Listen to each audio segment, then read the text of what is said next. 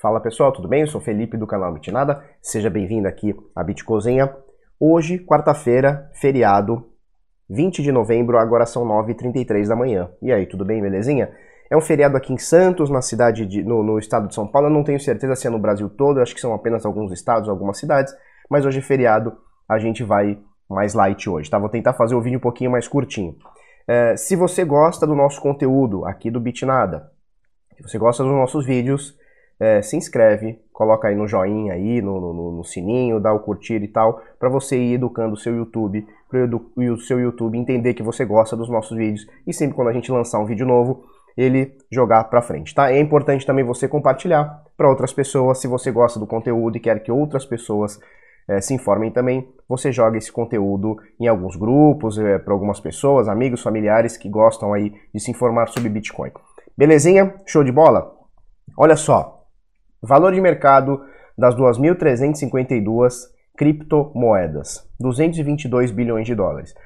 O volume reportado nas últimas 24 horas é de 70,3 bilhões de dólares e a dominância do Bitcoin está aqui em 65,78. Isso acontece porque as altcoins deram uma subidinha acima do Bitcoin, tá certo? Uh, o Bitcoin nesse momento cotado a 8.105 dólares, com uma quedinha aqui de 0,31, né, uma variação negativa de 0,31%. E nos últimos 7 dias a gente tem aqui, olha esse mini gráfico aqui, quase 8% de queda. Uh, o dólar nesse momento, 4,20, hoje é um feriadinho aí, não sei se nacional, mas boa parte do Brasil é um feriado. O dólar nesse momento 4,20 está muito próximo aí do seu topo, aí do seu recorde de fechamento, tá certo? A gente comentou ontem sobre um dos motivos, um dos motivos do dólar estar subindo e eu recebi dois tipos de crítica. O primeiro, a primeira crítica que eu recebi, que foram de umas quatro ou cinco pessoas, que foi o seguinte: Felipe, é, você tá, tá passando um pano para Bolsonaro, para Paulo Guedes, e é complicado, né? Porque você que me conhece aqui sabe que eu sou libertário, libertário não gosta de político, né? Então a gente comenta o que está acontecendo. Paulo Guedes, Bolsonaro, Lula, cara, esses caras na verdade eles são a pedra no nosso sapato, né? Na, na nossa visão. Então, passando pano para político, você pode ter certeza que eu não tô. É, só que a gente não pode ignorar que existem alguns avanços, algumas melhoras pequenas, poucas, é, mas existem algumas melhoras na economia e tal que, que vão começando a surtir efeito no longo prazo. A gente não vê isso agora, tá certo? Outra crítica que eu recebi foi um rapaz que falou assim: Felipe, você não entende nada de economia, você está falando que o dólar está subindo e não tem nada a ver, né? É, o nosso canal aqui ele não é sobre economia, mas é, é, impossível a gente falar sobre Bitcoin, sobre dólar, sobre real e não informar, não falar sobre é, essa alta histórica que a gente teve aí ontem, anteontem, etc. Tá? No dólar. É, vamos explicar um pouquinho. Ontem eu falei um dos motivos de por que o dólar ele está subindo, né? Subindo bastante, batendo recordes aí.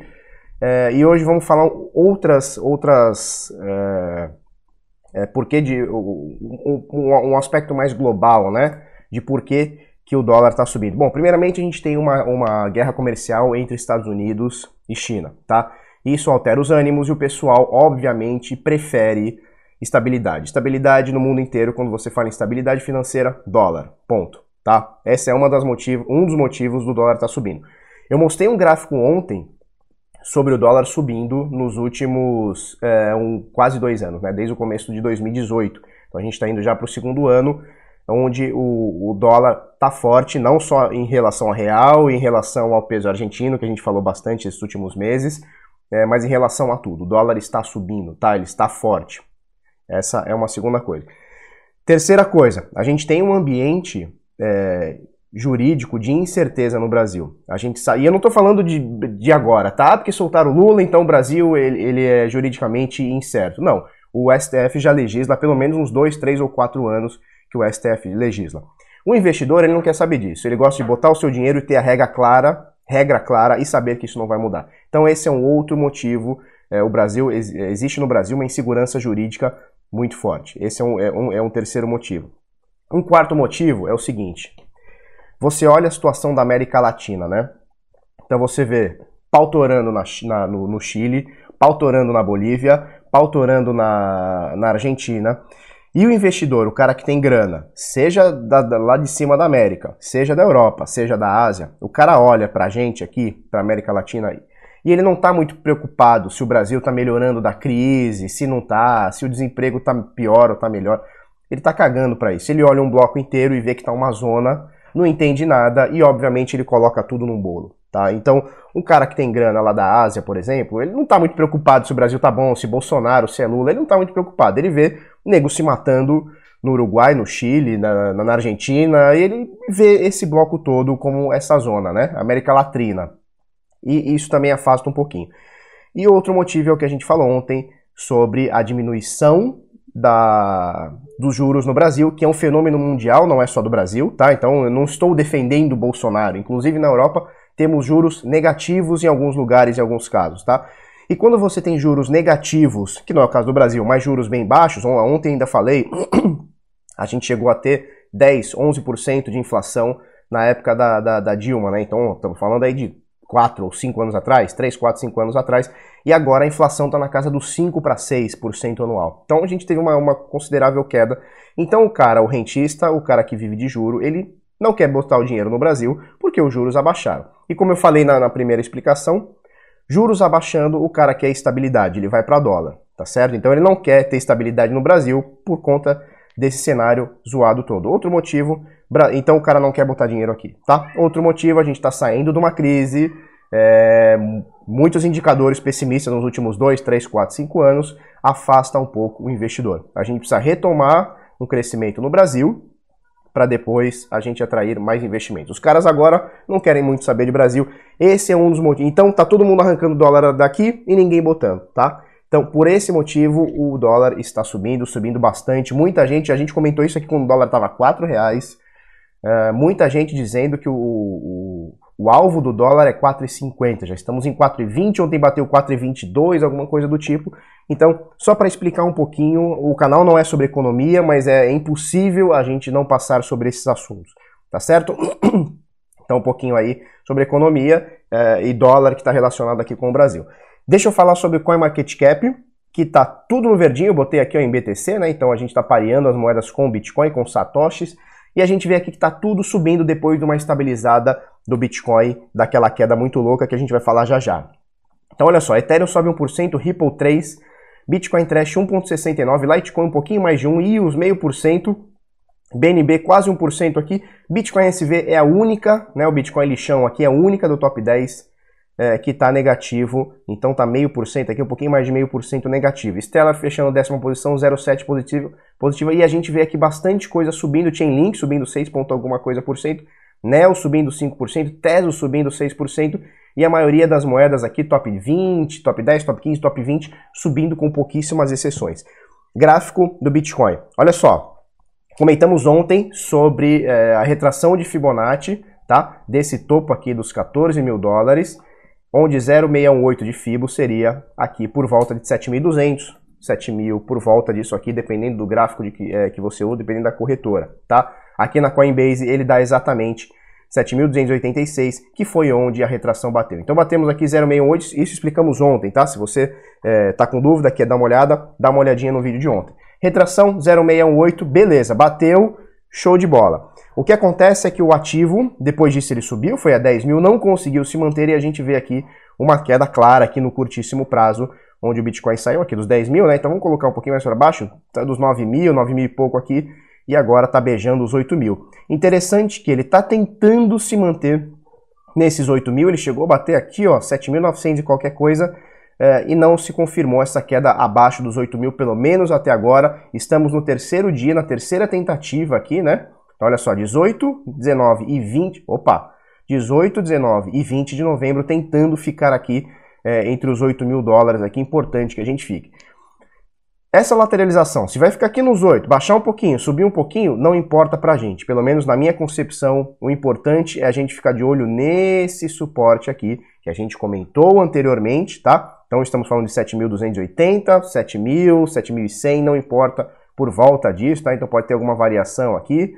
É, e enquanto a gente ficar dentro desse range aqui, tá? Entre até os 7.200, 7.000 que seja, para mim tá tranquilo. Se por acaso passar disso com consistência, ou seja, não é só pegar, furar e voltar, como aconteceu aqui, ó. Tá rabiscado, eu já vou tirar esse rabisco todo. Como aconteceu aqui. Isso aqui não pode ser considerada uma alta, né? Então foi um pico, ele bateu os 10.300, pumba, rapidinho ele voltou para 9.200. Então ele rapidinho, né? É, descontou tudo aqui que ele subiu. Aqui é a mesma coisa. Se ele bater aqui e voltar, tranquilo, não tem problema. Pode descer um é, mil dólares disso aqui. Não tem nenhum problema. O problema é ele pegar e ficar furando isso aí para sempre, tá? Então, abaixo de 7.200, a gente começa a ficar preocupado. Por quê? Porque aquela tendência de longo prazo, de médio prazo para curto prazo, nossa, longo prazo, médio prazo para curto prazo, esquece. Aquela tendência de curto prazo para médio prazo, ela pode ser encerrada se a gente é, fizer essa retração abaixo de 0,68 de FIBO, que vai dar aqui os 7.200, 7.000 por volta disso, tá? Então, enquanto tiver nesse range aqui, dos 7 mil, 7.200, 8 mil que seja, que é o que está agora, 8 mil dólares, 8.065, tá show de bola, tá? Uh, mais ou menos por aí. A gente comentou no começo do ano, um mês antes de acontecer, eu comentei com vocês sobre o Golden Cross. Opa! Golden Cross, cruzamento da média móvel de 50 períodos para cima da média móvel de 200, tá? Isso aqui é um sinal bullish, né? E a gente levou até esse topo dos 14 mil. Um mês antes de acontecer, eu também fiquei comentando com você exatamente o contrário. Olha só, a média móvel de 50 cruzando para baixo a média móvel de 200. Então olha só, Golden Cross, média móvel de 50 cruzando para cima da de 200, sinal bullish. Death Cross, que é o contrário, média móvel de 50 cruzando para baixo a média móvel de 200, sempre no diário, não tem outro tempo gráfico, tá? A gente tem é, um sinal é, bearish, tá certo? Então, sinal de queda. O que, que isso quer dizer para a gente? Quer dizer que as médias estão confirmando os movimentos dos preços, tá certo? Quando a média cruza aqui, ela, o preço não sobe porque a média cruzou. A média ela já, tá, ela já tinha cruzado porque ela começa a subir aqui, tá? Ela tem um momento que ela cai, ela lateraliza e ela sobe. Então, é, o Golden Cross e o Death Cross, eles só mostram pra gente a continuação da tendência, né? Ele, ele, ele deixa claro pra gente qual é a tendência. E aqui no Death Cross, obviamente o Bitcoin pode fazer um pump e, e, voltar e descruzar essa cruzada, tá certo? Olha que coisa bonita, descruzar a cruzada. Ele pode fazer isso, mas no momento ele está mostrando pra gente que a média móvel de 200 ela tá para cima e com a média móvel de 500 ela é muito mais rápida do que a de 200, óbvio, né? Você tem uma média de 50 dias e uma média de 200 dias. A média de 50 ela é mais rápida, obviamente, porque ela é mais curta ela cruzando aqui, ela pode estar tá mostrando para gente uma tendência de queda aí nesse curto, curtíssimo prazo. Vamos ver o que acontece, tá certo? A gente não trabalha com, é, como é que fala, predição, premeditação, bola de cristal, mas é o que o gráfico está cuspindo aqui para a gente. Deixa eu falar sobre... Desculpa, deixa eu falar sobre dois casos que aconteceram ontem. Primeiro, urgente, Notícia aqui do CF, tá? Do Criptofácil. Suposto novo vazamento da Atlas, quanto expõe mais de 500 mil e-mails de usuários, tá? Então, no dia de ontem, rolaram dois vazamentos. A galera, pelo que eu entendo, eu não sei se foi véspera de feriado, a galera tá meio cagando para isso. Mas ontem, eles disponibilizaram 530... Eles não, né? Supostamente um hacker que primeiramente se achou que seria um funcionário da Atlas, pistola um tal de Léo, porque botou lá no é, na planilha, Léo não sei o que, um ex-DBA, não sei, achei muito estranho, achei uma false flag, tranquilo, cada um, cada um. É, mas enfim, fizeram dois vazamentos, primeiro de funcionários com CPF, com endereço, não sei o que, não sei o que, poucas pessoas, e um segundo vazamento com 531.139 contas tá, de usuários. É, Atlas quanto, eu não sei, me parece chutar cachorro morto, tá? Me desculpa aí se você ainda acredita que vai receber, eu não acredito mais, tá? É, então, acho que é chutar cachorro morto ficar batendo na Atlas. Enfim, é notícia, a gente tem que passar. O que me chama atenção é o seguinte: a mercado Bitcoin, que é a mais antiga, tá? É a corretora mais antiga e é a mais. É, e, e, é a que tem mais volume, né? Que tem o maior market, market share do Brasil, ela tem supostamente um milhão e meio de cadastros. A Foxbit, que é a segunda mais antiga, não é mais a segunda mais forte, não, não é nem a primeira nem a segunda mais forte, mas ainda assim ela é protagonista aí do mercado de criptoativos. Supostamente tem 700 mil CPFs cadastrados. É claro que é, uma corretora e outra, esses mesmos CPFs, um, é, um milhão e meio e esses 700 mil, obviamente eles se cruzam, tá? Por exemplo, eu tenho conta nas duas, então não quer dizer que são um milhão e meio mais 700 mil pessoas. Então a, as pessoas se cruzam nas corretoras, você aí, assim como eu, deve ter conta em várias corretoras ao mesmo tempo, obviamente com o seu mesmo CPF. O que me chama a atenção é o seguinte: se a Mercado Bitcoin realmente tem um milhão e meio de CPFs, é, e a Atlas, e a Mercado Bitcoin é a maior do Brasil, ela está aí desde 2012, se não me engano, 11, 12, que seja. E a Atlas tem 531 mil usuários. Ou seja, se a, se a Mercado Bitcoin, obviamente que não, mas se a Mercado Bitcoin tem praticamente todos os usuários do Brasil de criptomoedas, tá? Clientes ou que algum dia compraram ou tiveram intenção de comprar, a Atlas tem um terço disso. Ou seja, praticamente um terço, óbvio que não é, é, uma, é uma afirmação que não dá para ser feita, mas um terço do Brasil, três, a cada três pessoas, uma tinha conta na Atlas Quanto, tá? Para você ver o tamanho dessa empresa aqui, desse scan aqui que está rolando, tá certo? Só para você ter, ter noção. Segundo o artigo aqui, e, e, e aqui eu concordo muito, tá certo? Se vazou seu e-mail, é possível, se você tem conta lá, provavelmente seu e-mail vazou, tá? Quase que 100% de certeza que seu e-mail vazou. Se vazou seu e-mail, pode ter vazado outros dados, como senha, como qualquer outra coisa. Antes de mais nada, você vai pegar o seu e-mail, vai mudar a senha do seu e-mail e vai mudar a senha. Se bem que da Atlas, tanto faz se você mudar ou não, porque você não vai conseguir sacar e se o hacker conseguir te hackear também não vai sacar. Então que se dane mas todos os serviços que você tiver com e-mail, principalmente se você tiver a mesma senha da Atlas, você vai ter que mudar agora, porque os caras vão começar a tentar te hackear de qualquer jeito, tá? Os caras vão fazer isso, porque da outra vez, do outro vazamento do ano passado, aconteceu isso com todo mundo. Então muda teu telefone, muda tudo, tá certo? Muda tudo. Deixa eu falar outra coisa para vocês. É, como vazou teu e-mail, muita gente sabe que você supostamente tem é, Bitcoin pessoal vai tentar ficar te roubando por e-mail. Então eles vão te dar oferta sobre Bitcoin, vão tentar ficar te mandando um arquivo para você clicar e eles, sei lá, entrarem no teu computador, né, o famoso keylogger. Eles vão tentar se passar por exchange, se passar por Atlas, se passar por não sei o que. Então olha só, agora vai começar no teu e-mail rolar um monte de endereço para você mandar dinheiro. Ou clicar no link, ou se passando por corretora, se passando por banco, muito cuidado agora, tá? Muito cuidado agora. É isso aqui que essas empresas aí, empresas, né, fazem com a gente no mercado, tá? 531 mil pessoas se lascando. Uh, já são 17 minutos, eu queria comentar duas notícias. Olha só, primeiro, a Tether nega a hipótese de manipula manipulação de preço do Bitcoin. Eu vou deixar o link aqui. 2017, aquela alta toda do Bitcoin, muita gente diz que a Tether influenciou. Então, o que, que eles faziam supostamente? Imprimiam Tether, compravam Bitcoin imprimir um Tether ao esmo, que nem o Banco Central faz. Imprime dinheiro, compra Bitcoin. E isso, obviamente, teria inflado o preço do Bitcoin. É, eles negam aqui, tem uma, uma, uma, um estudo aqui que pode ser, pode ser que eles realmente não tenham inflado, o que não tira é, a falta de transparência da Tether. Se você entrar hoje no site da Tether, é tether.to, é isso aqui, .to, você vai ver a prova de, de fundos deles, que é, é, é ridículo, tá? É uma, é uma auditoria feita por uma empresa que não é do Big Four, não é do top 4, é, de, no meio do ano passado. Então eles mostram os fundos no meio do ano passado, entre aspas, banco 1, banco 2. Eles não falam nem que banco que é, tá? Então não tem nenhuma transparência. Esse é meu bode com a Tether. E deixa eu falar também sobre a, a, a DoorDash. A DoorDash é o seguinte, ela é um aplicativo, né? Ela é uma startup de delivery de comida. E quando eu estudei o modelo dela, há uns meses atrás, eu achei bem interessante, porque para o cara que trabalha, né, para o entregador, eles pagam a hora, a hora trabalhada, mesmo se você não faça uma entrega, tá? Então, é, eu, eu achei bacana, porque assim eles ganham mercado. Entre o cara, sei lá, fazer entrega por outro aplicativo, ele faz por esse, porque mesmo que ele fique lá trabalhando uma hora e não tenha nenhuma corrida, ele acaba ganhando. É, é vantajoso para quem está trabalhando, tá?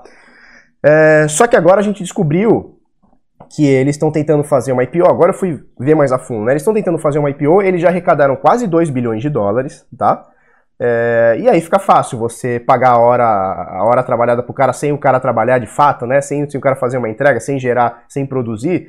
É fácil você torrar dinheiro quando você tem 2 bilhões em caixa. Então você cata a grana da galera, você pega 2 bilhões, faz uma startup, funda qualquer coisa lá e aí você começa a queimar dinheiro. E aí eles não estão conseguindo fazer uma IPO, né, uma, uma, uma oferta pública, né, da empresa, e agora parece que eles vão querer fazer uma oferta privada, e eles vão mudar alguns parâmetros para fazer é, algumas ofertas, a, a oferta privada. O lance todo é o seguinte, muitas dessas empresas, muitas dessas startups, esses unicórnios, elas estão longe de dar lucro, né? O, pre, o, o prejuízo da, da, da, WeWork, né? Você acompanhou aqui com a gente, e, e a queda das ações da Uber, ela começa a tirar o ânimo dos, dos investidores, né? Principalmente esses caras que estão vendo esses unicórnios como, sei lá, as novas Apples, as novas Amazons, as no, os novos Googles da vida, né? É, e aí a gente fala, como a gente falou no comecinho do vídeo, esse cenário todo de juros negativos é, ou baixíssimos que está tendo no mundo, ele força o cara que é rentista, o cara que vive de renda, que deixa o seu dinheiro rendendo, força a tirar dos investimentos é, mais seguros, porque não estão rendendo nada, ou em alguns casos na Europa até negativos, e começa a diversificar o seu, a, a, a, o seu portfólio. E aí começa a acontecer essas bizarrices aí. Então, mais ou menos por aí, Nordeste, um pouquinho mais de economia, né? Um pouquinho fora de cripto, mas um pouquinho mais de economia do que está rolando no mundo. É, e, é um, e é um aplicativo, é um app que nos Estados Unidos cresce bastante. Tá? Muita gente, muitos entregadores é, e lojas de comida, e o pessoal que está pedindo comida, né? É, seria um iFood de lá.